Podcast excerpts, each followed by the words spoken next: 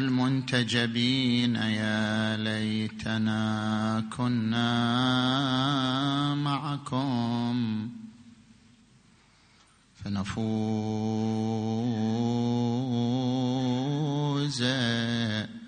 فوزا عظيما.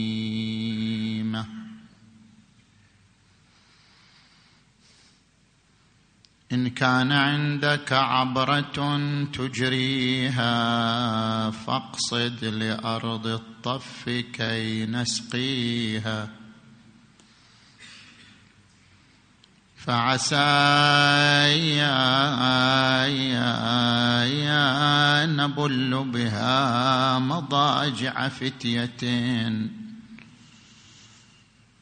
ما بلت الأكباد من جاريها.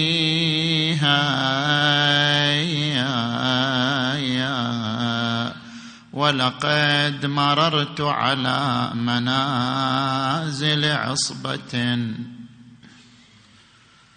ثقل النبوة كان ألقي فيها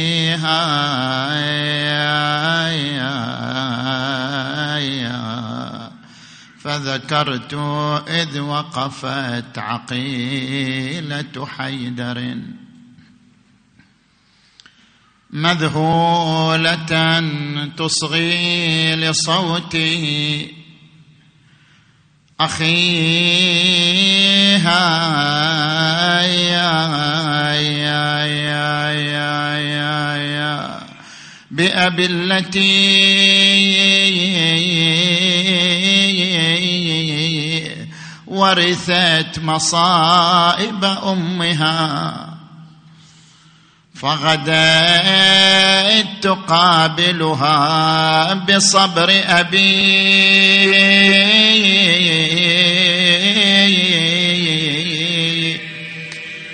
أبي.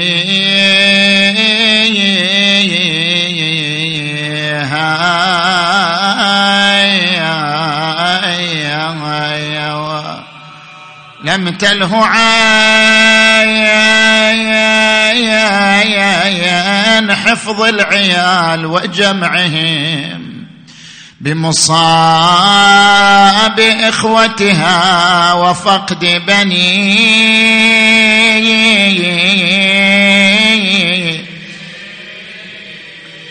بني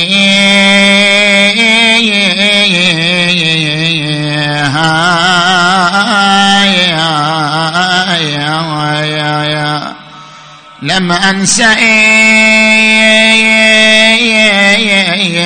هتك خباها فانثنت. تشكو لواعجها إلى حامي.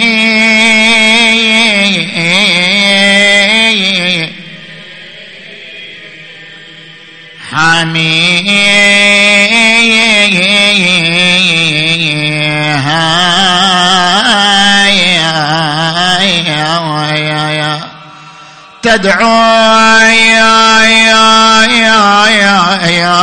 فتحترق القلوب كأنما ترمي حشاها جمرة من في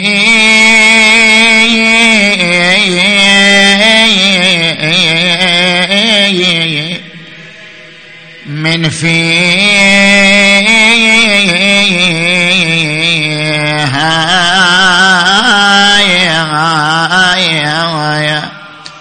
لم أنس إذ هتكم خباها فانثنيت لم أنس إذ هتكم خباها فانثنيت. تشكو لواعجها إلى يا يا حامي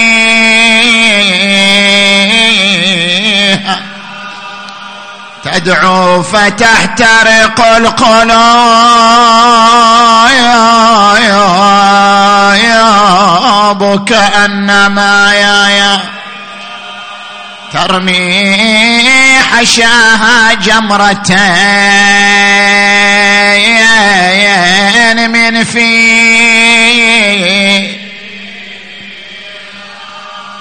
هذه نساء يا يا يا يا ياك من يكون إذا سريت للشام سائقها ومن حادي. أيسوقها زجرا يا يا يا يا بضرب متونها. والشمر يحدوها بسب أبي أيسوقها زجرا يا يا يا يا بضرب متونها يا يا إي والشمر يحدوها بسب أبي. والله لا تقول لا تقول ما عندي مروة ولا تقول ضيعت الأخوة. إيه والله ترى زجر سحبني يا يا اليوم قوة يا يا يا يا وساطة وساطة على متن تلوى إيه والله وساطة على متني. متني تلوى يا يا أعوذ بالله من الشيطان الغوي الرجيم. بسم الله الرحمن الرحيم. ومن آياته أن خلق لكم من أنفسكم ازواجا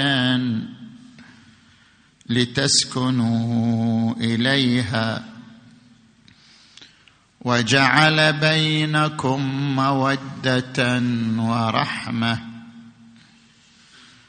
إن في ذلك لآيات لقوم يعقلون. آمنا بالله صدق الله العلي العظيم.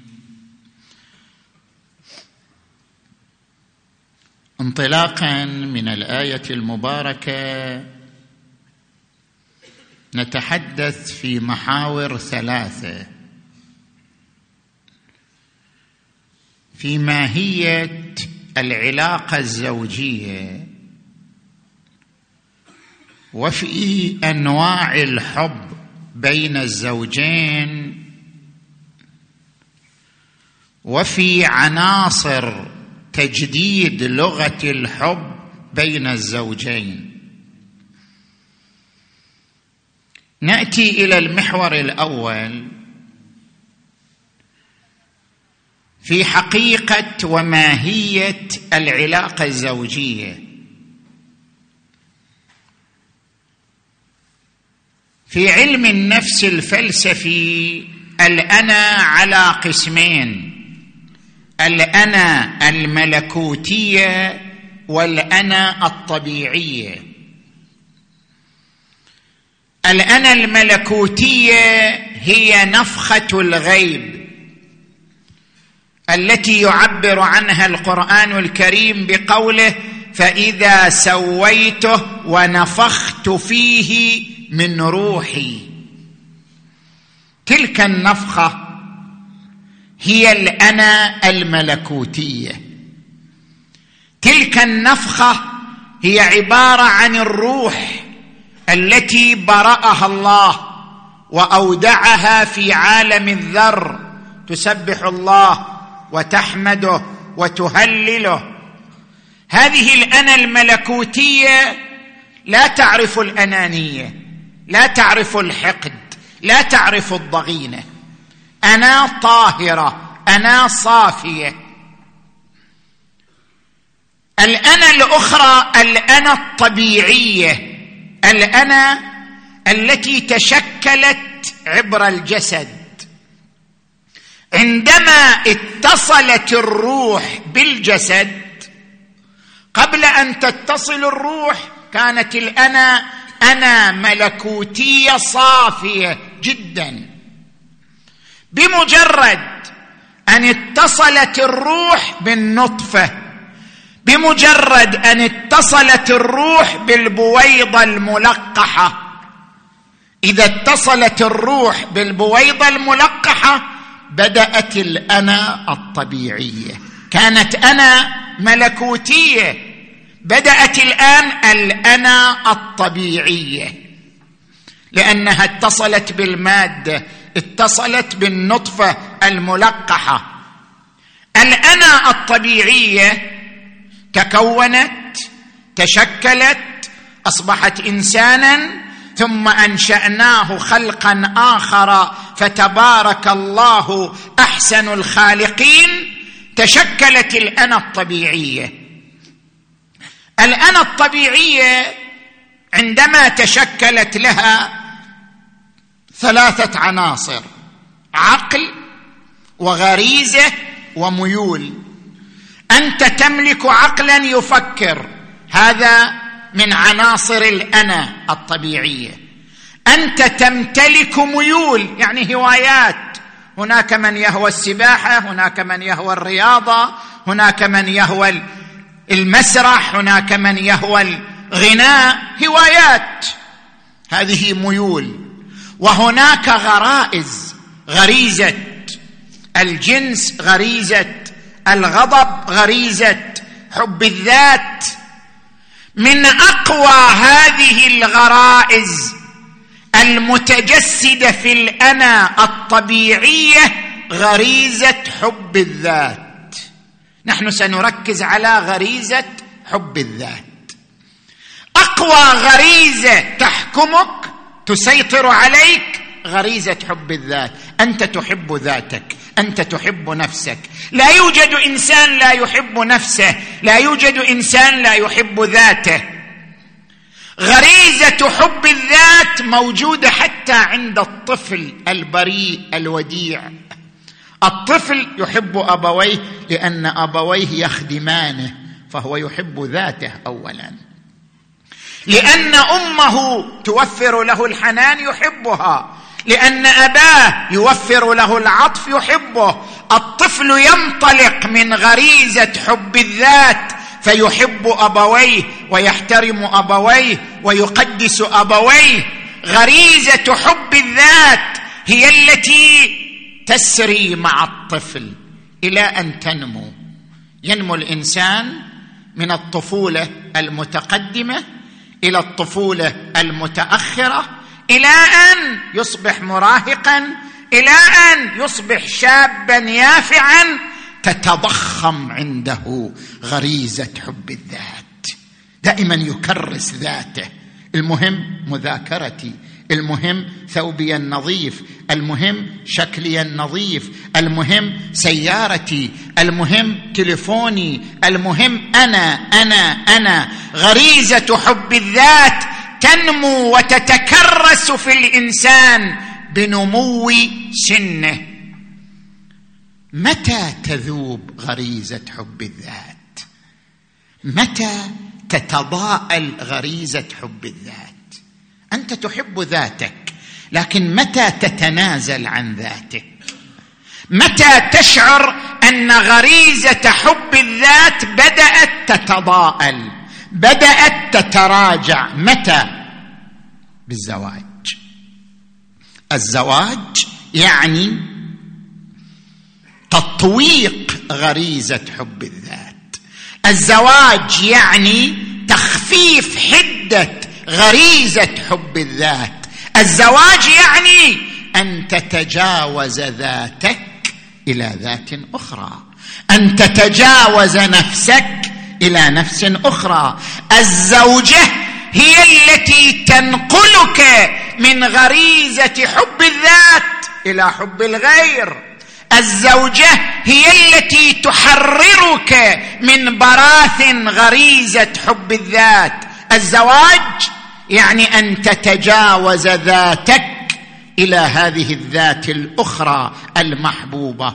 أول مرحلة من مراحل التنازل والتجاوز لغريزة حب الذات الزواج.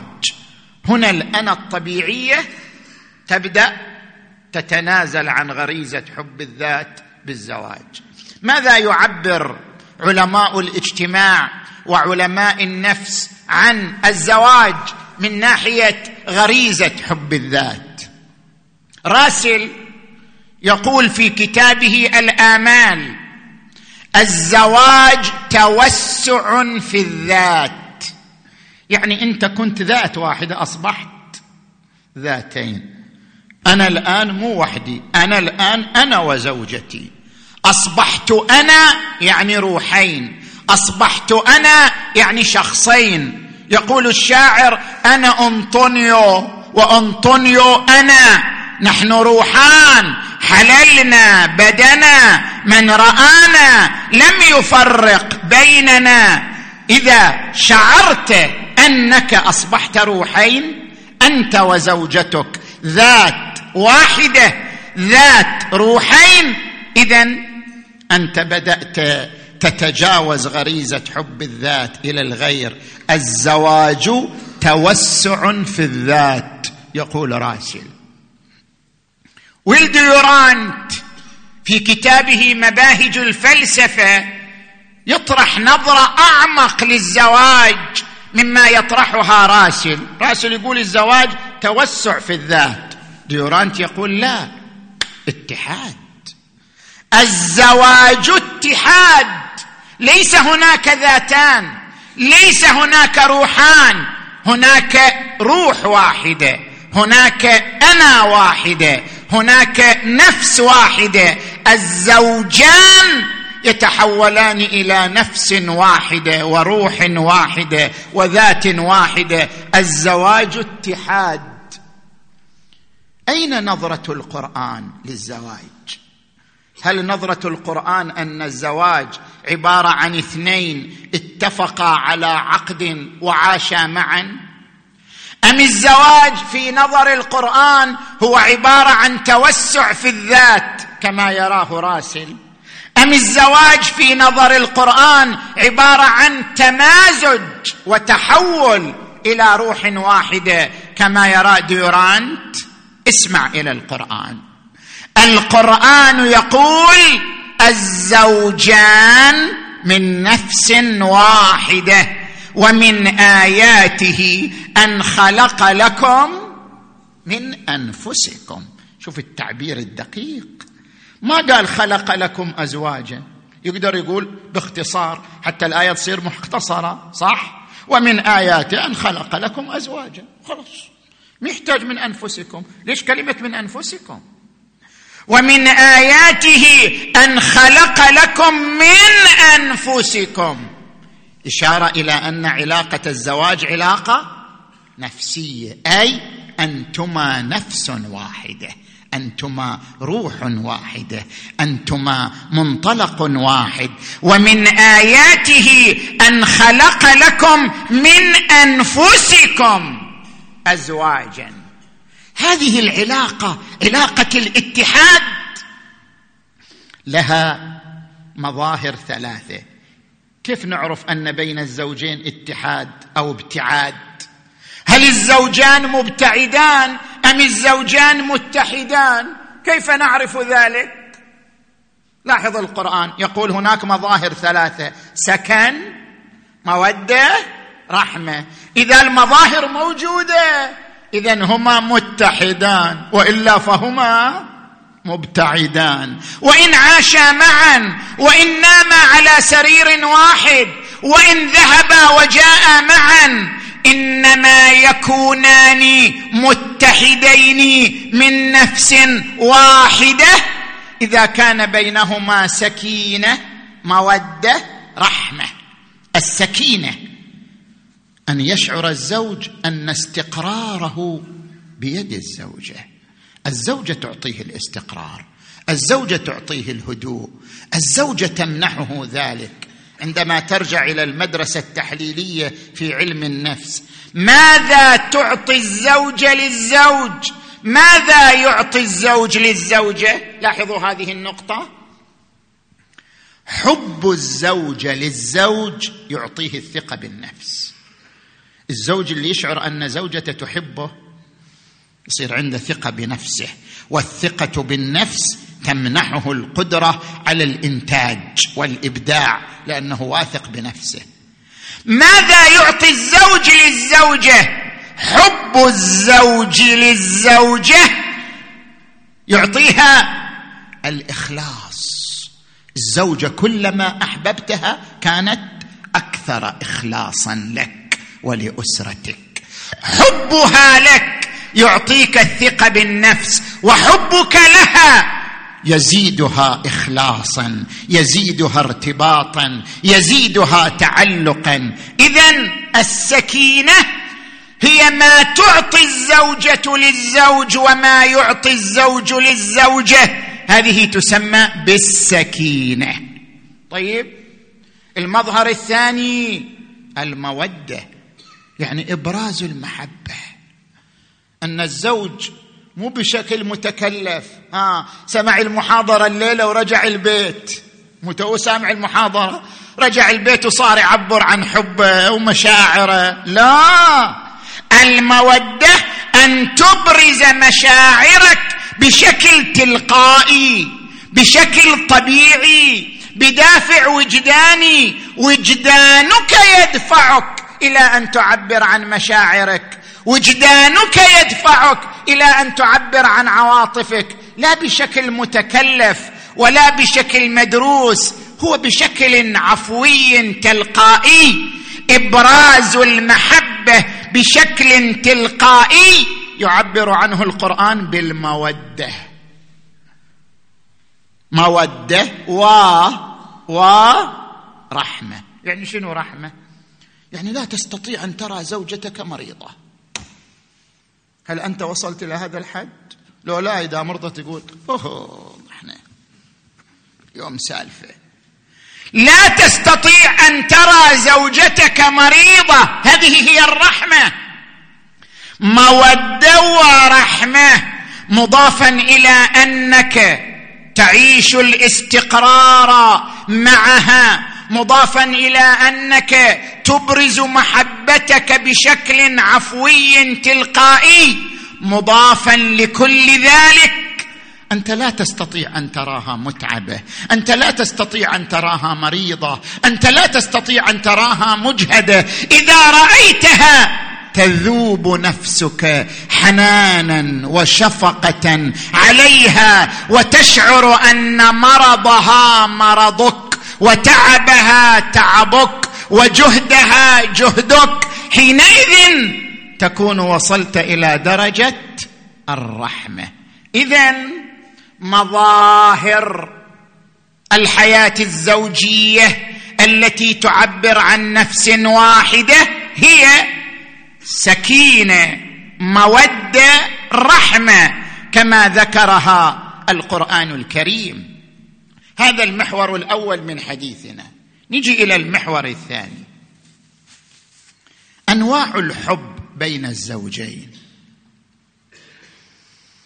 الحب أنواع ثلاثة حب أناني حب فاتر حب صادق. ما هو الحب الجدير بالحياة الزوجية؟ ما هو الحب الضمان لاستمرار الحياة الزوجية. هناك ثلاثة أنواع من الحب. حب أناني. شوف أكو زوج يحب زوجته. ليش؟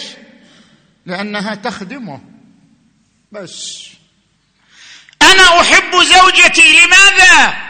لأنها تشبع غريزتي لأنها تشبع عواطفي لأنها تهيئ لي الملبس النظيف والموقع النظيف لأنها تطبخ لي لأنها تغسل لي لأنها توفر لي الحياة المريحة. أحبها لأنها تخدمني عاطفيا وجنسيا وماديا. هذا حب أناني. أنت رجعت إلى غريزة حب الذات كرست غريزة حب الذات من خلال الزواج. لم توسع ذاتك من خلال الزواج وإنما كرست غريزة حب الذات لأنك تحبها لا لشيء. سوى أنها تخدمك. فأنت في الواقع تحب نفسك ما تحبها. بمجرد الطيح المسكينة خلاص راحت الخدمة انتهى الحب وتقوض وانقرض. أنت تحبها لأنك تحب نفسك. هذا حب أناني هذا الحب فاشل ليس ضمانا لاستمرار الحياة الزوجية. الحب الثاني الحب الفاتر. ترى اكثرنا يعيش الحب الفاتر.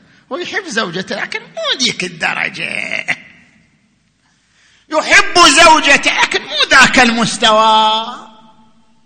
يحب زوجته حب العشرة والألفة. لو سألته سؤالا كم تقدر محبتك لزوجتك؟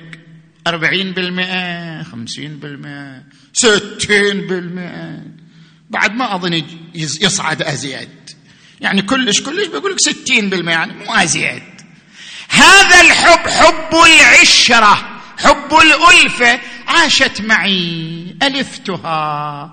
أصبحت جزءا من حياتي أصبح بيننا عشرة وأولاد. هكذا حياتنا. هذا يسمى بالحب الفاتر الحب البارد. تماما؟ لو جيء لك بقرص من الخبز شنو؟ بارد. أنت تأكل الخبز لكن لا تأكله بلذة لا تأكله برغبة لأنه بارد. ولكن إذا جيء لك بقرص من الخبز الساخن تقبل عليه بلذة وشوق أصبحت حياتك الزوجية خبزا باردا. بعد أن كانت خبزا ساخنا. هذا النوع الثاني الحب البارد الحب الفاتر. وهذا الحب معرض للمشاكل معرض للخلافات معرض للقلاقل. زين؟ نيجي إلى النوع الثالث الحب الصادق. يلا اللي اسمه صادق يجسد الحب الصادق. الحب الصادق. الحب الصادق يعني شنو؟ يعني أحبها لأنها هي مو لأنني كلمة لأنني لا تجيبها. لو جمعناك انت ويا زوجتك قلنا لك لماذا تحب زوج لا تقول لا تجيب لأنني. هذا لأنني لا تجيبها. هذا تكريس لغريزة حب الذات لأنني لا تجيبها لأنها أحب زوجتي لأنها هي هي هي هي تستدعي الحب. هي تمتلك صفات خلقية وخلقية هي تمتلك جمالا ماديا وروحيا لأنها هي هي لذلك أحبها. الحب الصادق أن تتعلق بها هي هي. لا لأنها تخدمك لا لأنها تريحك. حتى لو ما تخدمك حتى لو زوجة ما تخدم. يقول لك بابا روح شوف لك. من يخدمك لما أخذتني خدامة أنت أخذتني زوجة مو خادمة. شوف لك أحد يخدمك حتى لو لم تخدمك أنت تحبها. أنت تتعلق بها. هذا الحب الصادق. الحب الصادق. له مراحل. المرحله الأولى التعلق. أن يتعلق قلبك بها. دائما تفكر فيها دائما تتذكرها دائما تستحضر صورتها. زين؟ المرحلة الثانية إبراز هذه المشاعر والعواطف من خلال الكلمات واللمسات. المرحلة الثالثة التضحية والإيثار أن تصل العلاقة مع زوجتك إلى مرحلة التضحية والإيثار. تضحي من أجلها. تضحي بعملك من أجل زوجتك. تضحي بجهدك من أجل زوجتك. تضحي براحتك من أجل من أجل زوجتك. إذا وصلت إلى مرحلة التضحية والإيثار بلغت أعلى درجات الحب الصادق. المطلوب هو الحب الصادق. نجي الآن إلى المحور الثالث الذي عنونا به الموضوع كيف تتجدد لغة الحب بين الزوجين؟ كل زوجين يحبان الحياة الرومانسية. ما في زوجين ما يحبوا الحياة الرومانسية. جميع الأزواج يحبون أن يعيشوا حياة رومانسية مستمرة طويلة. كل الأزواج هكذا. كل الأزواج يريدون أن تبقى حرارة الحب ووهج الحب بين القلبين بين الروحين. كل الأزواج يريدون المحافظة على ذلك. وغالبا أي عدد لأي مجلة مشهورة في العالم تشوف فيها خانة تتحدث عن شنو؟ عن سر الحياة الزوجية عن سر الحفاظ على الحياة الزوجية. القنوات المجلات الحوارات كلها تهتم بهذا الموضوع بالحب بلغة الحب بين الزوجين. وكل يوم يقول لك أكو طريقة جديدة للحب بين الزوجين. وأمامك مئة طريقة وطريقة. لكن البعض منا يتعلم طريقة طريقتين شوفها ما فادت مع الزوجة. يصاب بشنو؟ بالإحباط والترى ما يفيد إياها هذه. وإيش أسوي؟ ما يفيد. كل ما أتعلم ما يفيد. كل ما أتعلم طريقة ما يفيد. بطلت عن الموضوع. لا. لابد أن تجهد نفسك في إتقان لغة الحب بين الزوجين. كيف؟ ألا تجهد نفسك في عملك؟ ألا تجهد نفسك في دراستك؟ ألا تحب أن تكون متفوق في وظيفتك؟ ألا تحب أن تكون متفوق في دراستك؟ لماذا؟ لأنك تعتبر أن عملك حياتك. لذلك تحرص على التفوق في عملك. لأنك تعتبر أن دراستك حياتك. لذلك تحرص على التفوق في دراستك. اذا كما تعتبر عملك حياتك. فتحرص على التفوق فزوجتك حياتك أيضا. بل حياتك مع زوجتك أهم من حياتك مع عملك. كما تحرص على التفوق في حياتك العملية فلتحرص على التفوق في حياتك الزوجية. ليش ما تبذل جهد؟ ليش ما تبذل جهد؟ ليش تقول والله أنا اتعلم طريقتين وما فات شو أسوي يعني؟ تعلم مرة بعد مرة بعد مرة بعد مرة. إلى ان تصل إلى لغة الحب الحميمة بينك وبين الزوجة. تعلم مختلف الطرق. تعلم اللغة المؤثرة. لا عذر لك في أنه أنا جربت ما يفيد. لا. جرب حتى تحصل على الطريقة المؤثرة المفيدة. هذه حياتك. اهتم بها. لذلك نحن نبحث الآن عن عوامل تنشيط لغة الحب بين الزوجين. عن دوافع تقوية لغة الحب بين الزوجين. عن المحركات والمؤثرات في تعميق لغة الحب بين الزوجين. ما هي هذه الدوافع؟ كل واحد يقول الله حياتنا روتينية. آه. ناكل سوا ونمشي سوا بس ما في شيء.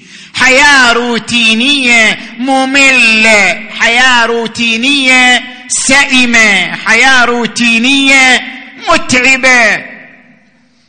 كيف نجدد هذه الحياة الروتينية إلى حياة فاعلة إلى حياة تخفق إلى حياة تتحرك. هناك عدة دوافع أذكرها لك. طبعا أنت اقرأ. أكو كتاب لغات الحب الخمس. مليونين وخمسمائة ألف نسخة. وزعت في العالم قرأت خلال أيام اقرأ كتاب الرجال من المريخ والنساء من الزهرة. اقرأ هذه الكتب تثقف عن الحياة الزوجية كما تقرأ عن عملك عن دراستك. اقرأ عن الحياة الزوجية. كيف تصل بهذه الحياة؟ إلى حالة الفاعلية إلى حالة الحرارة. اللغة الأولى يا إخوان التشجيع تشجيع الزوجة. تشجيع طبعا الرجال من حقهم يحاسبون يقولوا أنت كله تخاطب الرجال. طيب مو النساء قاعدين يسمعوا. طيب تكلم مع النساء. الآن أنا أتكلم مع الجميع. التشجيع المتبادل من الطرفين. تشجيع الزوج للزوجة تشوي تشجيع الزوجة للزوج. التشجيع المتبادل بين الطرفين. التشجيع له عناصر ثلاثة. التشجيع المتنوع التشجيع في الموقع المناسب التشجيع في المورد المناسب التشجيع المتنوع. شجع الزوجه في طبخها في لباسها في طريقة تربيتها. إذا طبخت يوم آه ما شاء الله طبخه لذيذه أنت أفضل طباخة. شجعها. لبست فستان لبست ثوبا جميلا. ما شاء الله ما هذا الجمال؟ فستان رائع. وأنت أروع. أنت أعطيت الفستان جمالا وبهجة وروعة. شجعها. شجعها على العطر النافذ. شجعها على الثوب الجميل. شجعها على الكلمة الطيبة. قل لها ما شاء الله. لولا أنت لضاعت أطفالي. أنت تربيتك أفضل تربية. أنت تربيتك أحسن تربية. شجعها على أسلوب التربية. التشجيع المتنوع مطلوب لتجديد لغة الحب بين الزوجين. التشجيع في المكان المناسب. مو تشجعها بينك وبينها. لا شجعها أمام حتى تكتسب الثقة بنفسها. أمام أمها أمام أولادها أمام صديقاتها أمام صديقاتها. زوجتي هذه أفضل مربية. زوجتي هذه أفضل كذا. شجعها أمام صديقاتها. اختر الموقع المناسب والوقت المناسب للتشجيع لكي تحرك في نفسها الثقة بالنفس والإخلاص لك. والارتباط بك الأمر الثالث هذا مهم يا إخوان المورد المناسب. يعني شنو المورد المناسب؟ ترى كثير منا يعيش حياته على حساب من؟ حساب زوجته. مثل ما أنت عندك مهارات هي عندها مهارات. مثل ما أنت عندك آمال هي عندها آمال. لا حياتي أنا على حساب زوجتي. ربما تسعين بالمئة منا حياته على حساب من؟ زوجته تسعين بالمئة منا خصوصا نحن الشرقيين. نحن الشرقيين حياتنا على حساب زوجاتنا. الزوج يدرس يتخرج يعمل يتفوق ينجز يبدع على حساب الزوجة. يعني الزوجة خادمة. خدمته منذ أيام الجامعة إلى أن أصبح موظف ممتاز إلى أن أصبح رئيسا إلى أن أصبح وزيرا. الزوجه خدمته خدمته خدمته ونسيت آمالها ونسيت مواهبها ونسيت طاقاتها وسخرت كل حياتها له. فهو يعيش إنجازاته وإبداعاته على حساب زوجته. بعد الأربعين تبدأ الزوجة تشكو. هي تنسى أو تتغافل هذه المدة. بعد الأربعين تشوف ما عندها شيء. أنت أصبحت عظيم هي ما عندها شيء. أولادها برزوا هي ما عندها شيء. لا عندها مواهب لا عندها طاقات لا عندها قدرات تمارسها. تبدأ تشكو تبدأ تتذمر تبدأ المشاكل والقلاقل. اذا من ضرورة التشجيع أن تتدارك أنت هذا قبل أن يصل الأمر إلى هذا الحد. كيف؟ شجعها على أن تمارس مواهبها.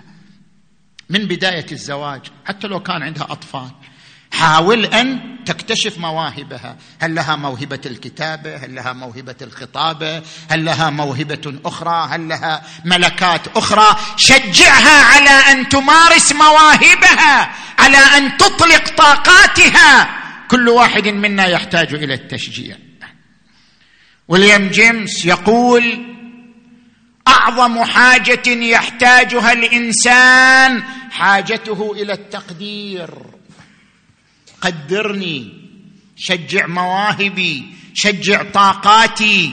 أعظم حاجة يحتاجها الإنسان حاجته إلى التقدير. الزوجه أيضا لها مواهب شجعها حتى تشعر بأنها إنسان تشعر بأن لها وجود تشعر بأن لها عطاء فتمارس مواهبها وطاقاتها بانطلاق وإنتاج وإبداع.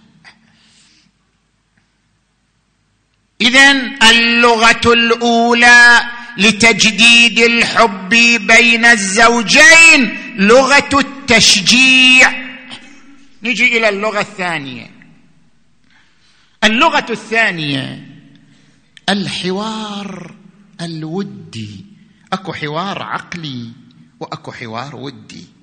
أنت من تحاور صديقك تحاوره حوار عقلي يعني تقعد وياه وتبسط اياه الأدلة والبراهين وتناقشه ويرتفع الأصوات بينكما وتحاول أن تفهمه ويحاول أن يفهمك هذا يسموه حوار عقلي لكن إذا تجي تحاور زوجتك شلون تحاورها؟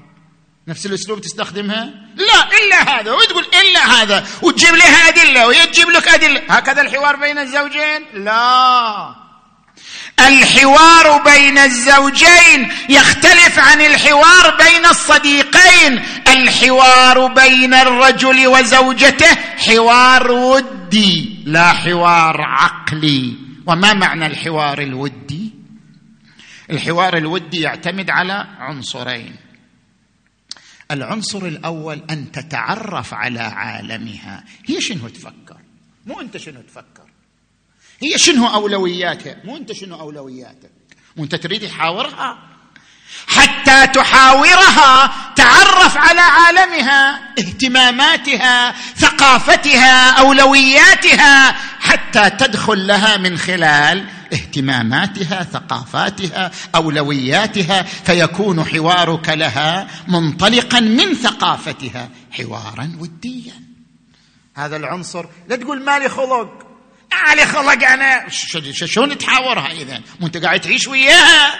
حتى تعيش معها. تحاور معها. حتى تتحاور معها. عليك بالحوار الودي. حتى يكون الحوار ودي. ادخل إلى عالمها واهتماماتها. بماذا تهتم؟ شنو نوع المعلومات اللي تهتم بها؟ شنو الحياة اللي تهتم بها؟ شنو الثقافة اللي تعرفها؟ من خلال ثقافتها وعالمها تحاور معها. هذا العنصر الأول. العنصر الثاني لا تستخدم أسلوب النقد مع الزوجة. دير بالك ها ترى أنصحك. ها. كثير منا إذا تحدث مع الزوجه انتقدها. إيش هالطبخة؟ ويش هالمكان؟ ويش هاللبس؟ ويش هالطريقة؟ النقد يحطمها. النقد يصيبها بالتراجع والخذلان. لا تنتقدي زوجتك لا تنتقدي زوجك لأن زوجك يشعر أنه رجل له شخصية وكبرياء. ولا تنتقد زوجتك لأنها تحتاج إلى لغة الرقة حتى تمارس حياتها بنشاط. استخدم لغة الاستفهام لا لغة النقد. إذا عملت عملا استفهم. لماذا عملت هذا؟ عرفيني الأسباب فهميني الأهداف. لغة الاستفهام تحافظ على الحوار الودي بخلاف لغة النقد والتجريح.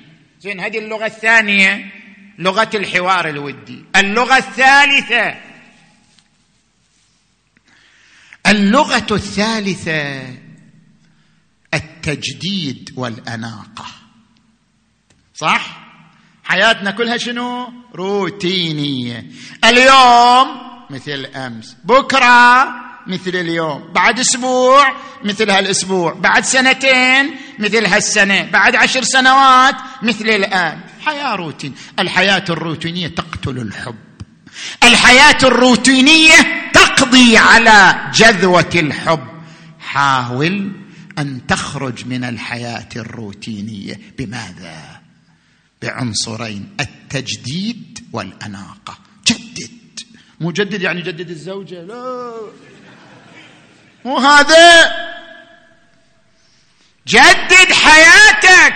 يعني ما المانع أن تجدد غرفة النوم؟ غرفة النوم صار لها عشر سنين عشرين سنة. جدد غرفة النوم. نوع من التجديد.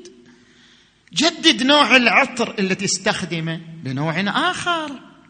جدد نوع اللباس اللي تلبسه بنوع آخر. طالبها بالتجديد وطالب نفسك بالتجديد. التجديد يبعث الحياة من جديد.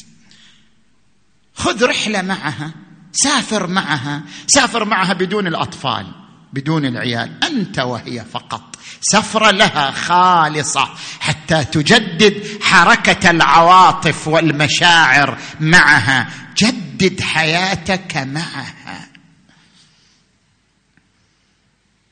والشيء الآخر العنصر الآخر الأناقة.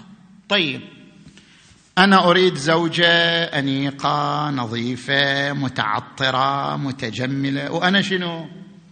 كالح كالح. يأتي لزوجته برائحة كريهة بلباس وسخ بهيئة مخربطة. طيب كيف أنت تريد تعيش معها؟ كما أنت تعشق المرأة الجميلة. المرأة تعشق الرجل الجميل تعشق الرجل الوسيم. كما أنت تعشق المرأة الأنيقة النظيفة. المرأة أيضا تعشق الرجل النظيف الأنيق. حاول أن تتأنق حاول أن تتجمل. أزل الأوساخ من بدنك. أزل الرائحة الكريهة من بدنك.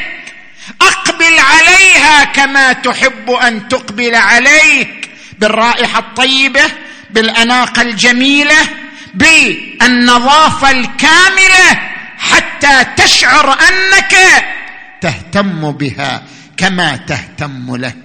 وتشعر بها كما تشعر بك. اذا التجديد يحتاج إلى هذا العنصر ألا وهو عنصر الأناقة. عنصر الأناقة عنصر ضروري.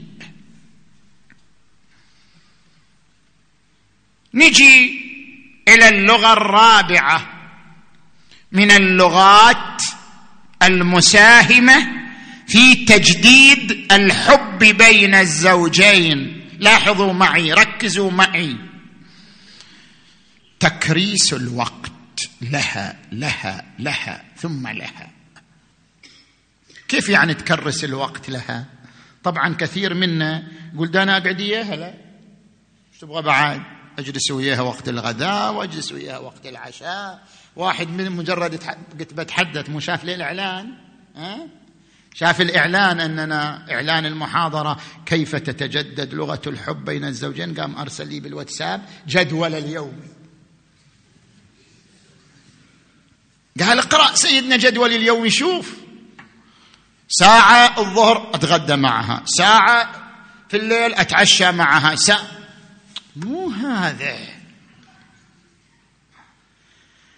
المطلوب تكريس الوقت لكن ما معنى تكريس الوقت؟ ما معنى تكريس الوقت؟ أن تجلس معها فقط على غداء وعشاء؟ ما معنى تكريس الوقت؟ أن تجلس معها وأنتما تشاهدان التلفزيون؟ ما معنى تكريس الوقت؟ أن تجلسا معا وكل واحد يشتغل بالجوال وبالواتساب؟ ما يصير. هذا مو تكريس وقت هذا لست أنت معها. أنت جسمك مع جسمها لكن روحك ليست معها. المقصود بتكريس الوقت أن تكون معها روحا لا جسما. كيف أن تكون معها روحا لا جسما؟ إذا جلست معها تتبادل معها النظرات تنظر إليها. إذا جلست معها يكون حديثك لها. لا مع الجوال. اترك الجوال على جنب. أكو واحد يقول زوجتي تعاقبني من أدخل البيت؟ قالت الجوال. الجوال. خليه في مكان وتعال. صحيح. الجوال. اترك هذا الجوال. اترك الجهاز. اترك الموبايل. تحدث معها. انظر إليها. أحد علماء الاجتماع يقول إذا دخلت المطعم تستطيع أن تفرق بين الخطيبين والمتزوجين. كيف؟ إذا رأيت الرجل والمرأة الجالسين في طاولة المطعم كل منهما ينظر إلى الآخر. بنظرة ودية عرفت أنهما خطيبان. وأما إذا دخلت المطعم فرأيت الرجل والمرأة هذا يحك في رأسه. وهذا ينظر إلى الأرض وهذا ينظر إلى فوق وهذا يقول تاخر تاخر علينا تأخرت الوجبه أعرف أنهما متزوجان. ما جاء ليجتمعا وإنما جاء ليأكلا. وفرق بين من جاء ليأكلا ومن جاء ليجتمعا. تكريس الوقت يعني أن تعيش معها روحا حديثا نظرا تبادلا. هذا معنى تكريس الوقت معها. وليكن بعض حديثك حديثا شنو؟ عاطفيا. مو كل حديث عن الأطفال ومشاكلهم والدنيا وهمومها جاي تهمها وتغمها أنت. تجيب هالمطعم وياك وتهمها وتغمها فوق همها وغمها. تحدث معها وليكن بعض الحديث وجزء مهم من الحديث حديثا عاطفيا حديثا وجدانيا حتى تشعر بأنك كرست الوقت لها. تكريس الوقت لها مهم. زين. مو هي مكرسة حياتها كلها إلك صح لو لا؟ زوجتك حتى لو تدرس حتى لو تشتغل هي لك. جسدا روحا تربيه للأطفال جهدا هي حياتها كلها لك فأي مانع أن تكرس من كل يوم ساعة لها لها وليس للجوال والموبايل. ساعة لها للحديث معها وليس للحديث عن الهموم والشجون والغموم. اللغة الخامسة لغة الهدية. ورد عن النبي محمد.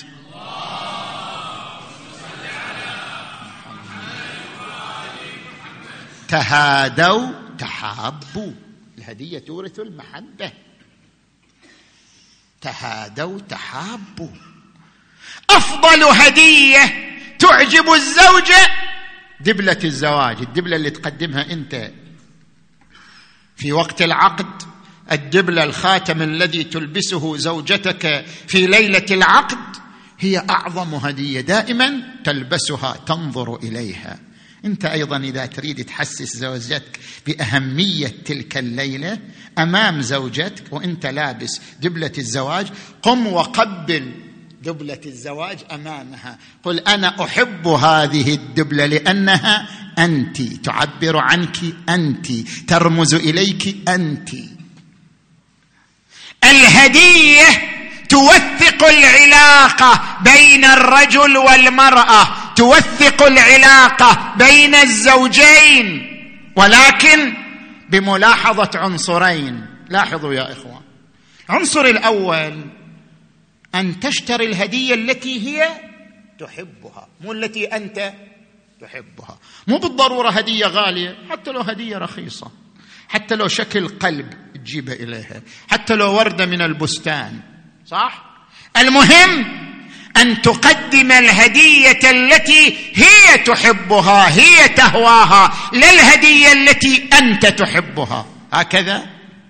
هذا العنصر الأول. العنصر الثاني لا تختار المناسبات. أكو منا كثير يهدوا زوجاتهم لكن وين؟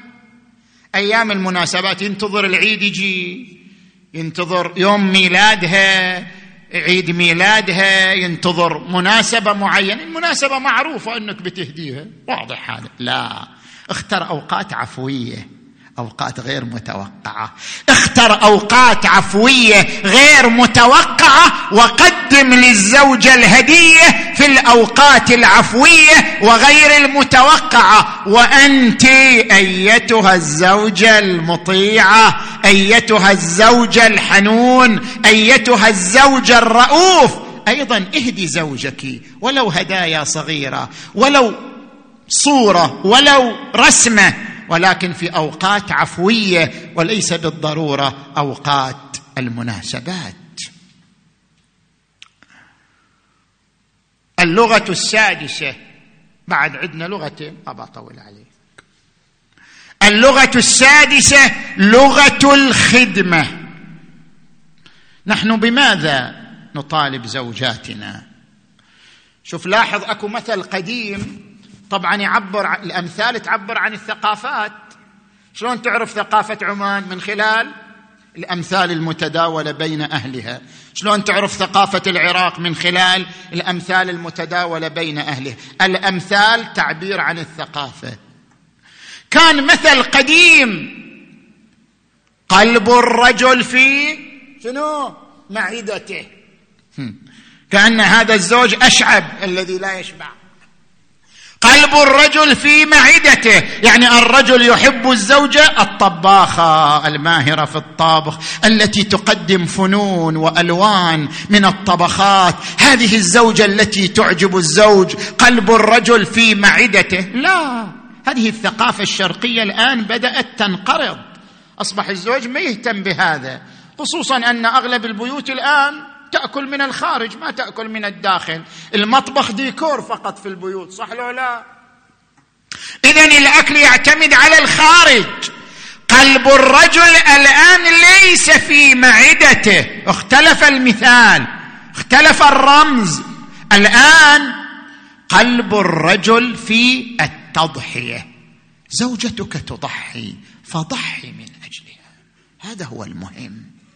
ضحي من وقتك في الخدمة المنزلية. ضحي بدون تكلف بعبارة جميلة بأسلوب جميل. أحب أن أشاركك في الخدمة. أحب أن أغسل مواعين الطبخ. أحب أن أكنس البيت. أحب أن أعيش معك هذه الأجواء. حاول أن تأخذ جزءا وقسطا من خدمة المنزل معها. ومن عناية بالأطفال معها حاول أن تأخذ جزءا. تبادل الخدمة يجدد لغة الحب بينكما لأنها تشعر أنك تهتم بها وتشعر بآلامها وأتعابها. لذلك أنت تتبادل جزءا من الخدمة معها. كيف كان علي وفاطمة؟ علي شلون كان؟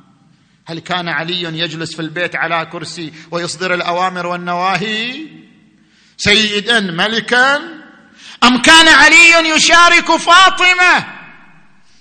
لقد تعهد علي لفاطمة بجمع الحطب وقم البيت. هو يجمع الحطب هو يكنس البيت. الامام علي وتعهدت فاطمة بالطحن على الرحى. اذا كل منهما تكفل جزءا من الخدمة ليعيش هذه المبادلة الخدمية. طيب اللغة الأخيرة لغة اللمسة اللمسة الجسدية. اللمسة الجسدية الاتصال الجسدي يعبر عن عمق العلاقة بين الزوجين. أنت تحتاج قبل الاتصال الجسدي إلى الكلمة الرقيقة لا إلى الكلمة العتيقة لا إلى الكلمة الكلاسيكية المعروفة أنت تحتاج إلى الكلمة الرقيقة الحب رقة فيحتاج إبرازه إلى الكلمة الرقيقة. لا تقل أنا أحب زوجتي وانتهى. أبرز هذا الحب بكلمة رقيقة.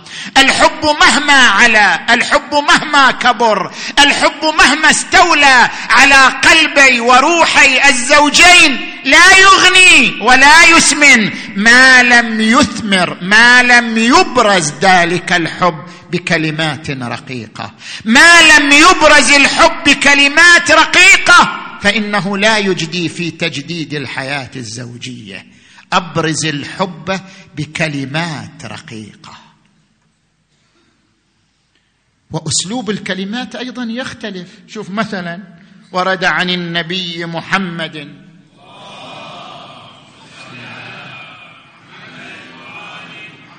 قول الرجل لزوجته أنا أحبك لا يذهب من قلبها ابدا. وأحب من دنياكم ثلاث الطيب والنساء وقرة عيني الصلاة. كيف أنت تقول أحبك؟ الاسلوبهم يختلف. تارة تقول أحبك هل صار استفهام؟ تارة تقول أحبك هل صار وحشية؟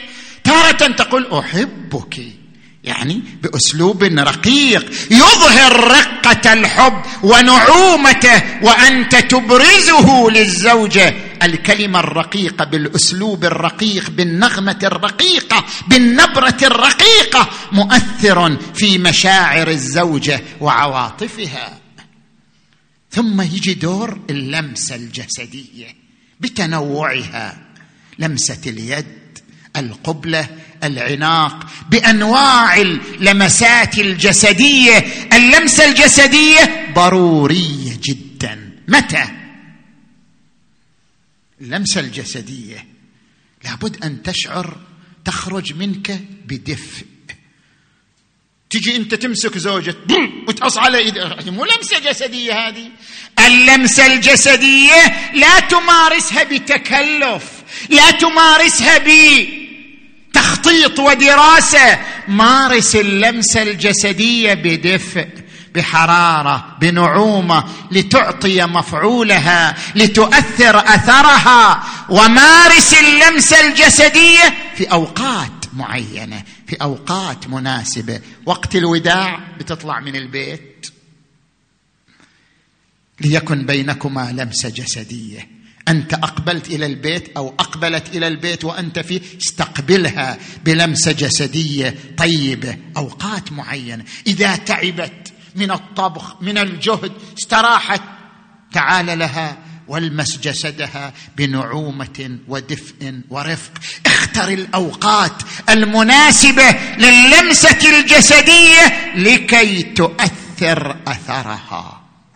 اذا نعود إلى المربع الأول. لست معذورا ولست معذورة أيتها الزوجة. ليس كل منا معذورا أن يقول حياتي روتينية أصبح الحب فاترا أصبح الحب روتينيا انقضى الحب انقضت سنوات الحب. أنت تستطيع أن تجدد لغة الحب.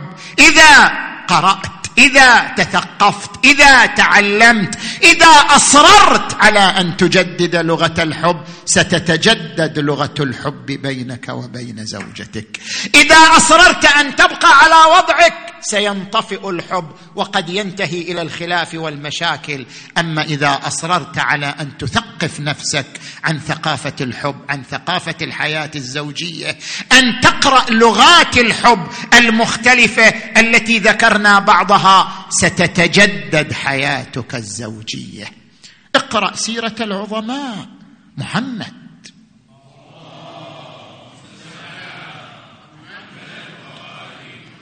محمد تزوج زوجة أكبر منه سنا. لكنه عاشقها لكنه أحبها لكنه فني فيها. محمد أحب خديجة وإلى ما بعد وفاتها ما نسي خديجة. وكان يذبح الشاة ويهديها إلى صديقات خديجة ليتذكرن خديجة. وكان إذا جلس ذكر خديجة وإذا نهض ذكر خديجة وإذا وضع له طعام ذكر خديجة. حتى قالت بعض زوجاته ما تذكر في عجوز حمراء الشدقين أبدلك الله خيرا منها. قال ما أبدلني الله خيرا منها. آمنت بي حين كفر بي الناس وآوتني حين طردني الناس. ورزقت منها الولد وحرمته غيرها. هي امتدادي في الحياة. خديجة هي منبع نسلي هي مبنى منبع امتدادي في الحياة. هي منبع الكوثر الطيب. إنا أعطيناك الكوثر. فصل لربك وانحر. إن شانئك هو الأبتر. النبي لم ينس خديجة. وكيف كان علي وفاطمة؟ حياة الحنان حياة الحب حياة الرأفة حياة الشفقة. هذا الشعر ينسب إلى الإمام علي عليه السلام محمد النبي أخي وصهري وحمزة سيد الشهداء عمي وجعفر الذي يضحي ويمسي يطير مع الملائكة ابن أمي وبنت محمد سكني وعرسي دقق في الكلمات. كيف كان يعشق فاطمة ويحب فاطمة وبنت محمد سكني وعرسي منوط لحمها بدمي ولحمي وسبط أحمد ولداي منها فمن منكم له سهم. كسهمي علي يهوى فاطمة يعشق فاطمة. يحترم فاطمة. لذلك علي لا ينسى فاطمة. وهيهات أن ينسى فاطمة. وكان يوم رحيل فاطمة يوما عظيما على قلب علي بن أبي طالب. جاءت به إليها وهي على فراشها. التفتت إلى أبا الحسن. قال نعم يا نعم يا بنت رسول الله. قالت هل عهدتني كاذبة أو خاطئة أو خالفتك منذ عاشرتك؟ قال حاش لله أنت أبر وأتقى من أن أوبخك. قالت أبا الحسن عندي وصايا. عندي وصايا في قلبي أريد أن أقولها. قال أوصني يا بنت رسول الله. قالت أوصيك إذا أنا مت فجهزني وغسلني وادفني ليلا. إذا نامت العيون وهدأت الأبصار أبا الحسن وأوصيك بحبيبتي زينب. هذه الطفلة إلا يتيمة ما وعت إلا وأمها غير معها. طفلة عمرها ثلاث سنوات. زينب ماتت أمها وعمرها ثلاث سنوات. ابنتي زينب حبيبتي زينب عليك بحفظها ورعايتها. قال لها يا بنت رسول الله زينب في صدري زينب في قلبي زينب في رعايتي. ها زينب لا أتركها. ها وزينب بقيت تحت رعايته. وأوصيك بهذين اليتيمين الغريبين حسن وحسين. الله أكبر. ولما توفيت فاطمة وجاء بها إلى ملحودتها وأنزلها إلى قبرها. جلس على شفير القبر يعبر عن محبته لكل اجتماع من خليلين فرقة. وكل الذي دون الفراق قليل وإن افتقادي فاطما بعد أحمد. دليل على أن لا يدوم خليله ما لي وقفت على القبور مسلما. عبر الحبيب فلم يرد جوابي. أحبيب ما لك لا ترد جوابنا. إيه والله نسيت بعدي خلة الأحباب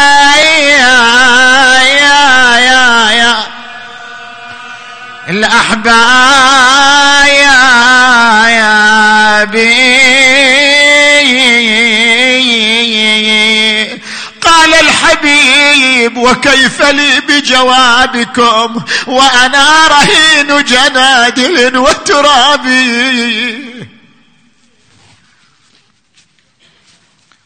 اللهم صل على محمد وآل محمد بالزهراء وأبيها وبعلها وبنيها اللهم اغفر ذنوبنا واستر عيوبنا وكفر عنا سيئاتنا. اللهم اشف مرضانا ومرضى المؤمنين والمؤمنات واقض حوائجنا. واقض حوائجنا وحوائجهم. اللهم صل على محمد وآل محمد. بسم الله الرحمن الرحيم. أمن يجيب المضطر إذا دعاه. ويكشف السوء. أمن يجيب المضطر إذا دعاه. ويكشف السوء. أمن يجيب المضطر إذا دعاه. ويكشف السوء أمن يجيب المضطر إذا دعاه. ويكشف السوء أمن يجيب المضطر إذا دعاه. ويكشف السوء اللهم اشف المريض المنظور واكشف غمه وهمه. واشف جميع مرضى المؤمنين والمؤمنات. وفقنا والمؤمنين والمؤمنات لمرضاتك. جنبنا معاصيك. يا أرحم الراحمين. اللهم صل على محمد وآل محمد. اللهم كن لوليك الحجة ابن الحسن. صلواتك عليه وعلى آبائه في هذه الساعة وفي كل ساعة وليا وحافظا وقائدا وناصرا ودليلا وعينا حتى تسكنه أرضك طوعا وتمتعه فيها طويلا. برحمتك يا أرحم الراحمين وإلى أرواح أمواتكم وأموات المؤمنين والمؤمنات الفاتحة تسبقها الصلوات.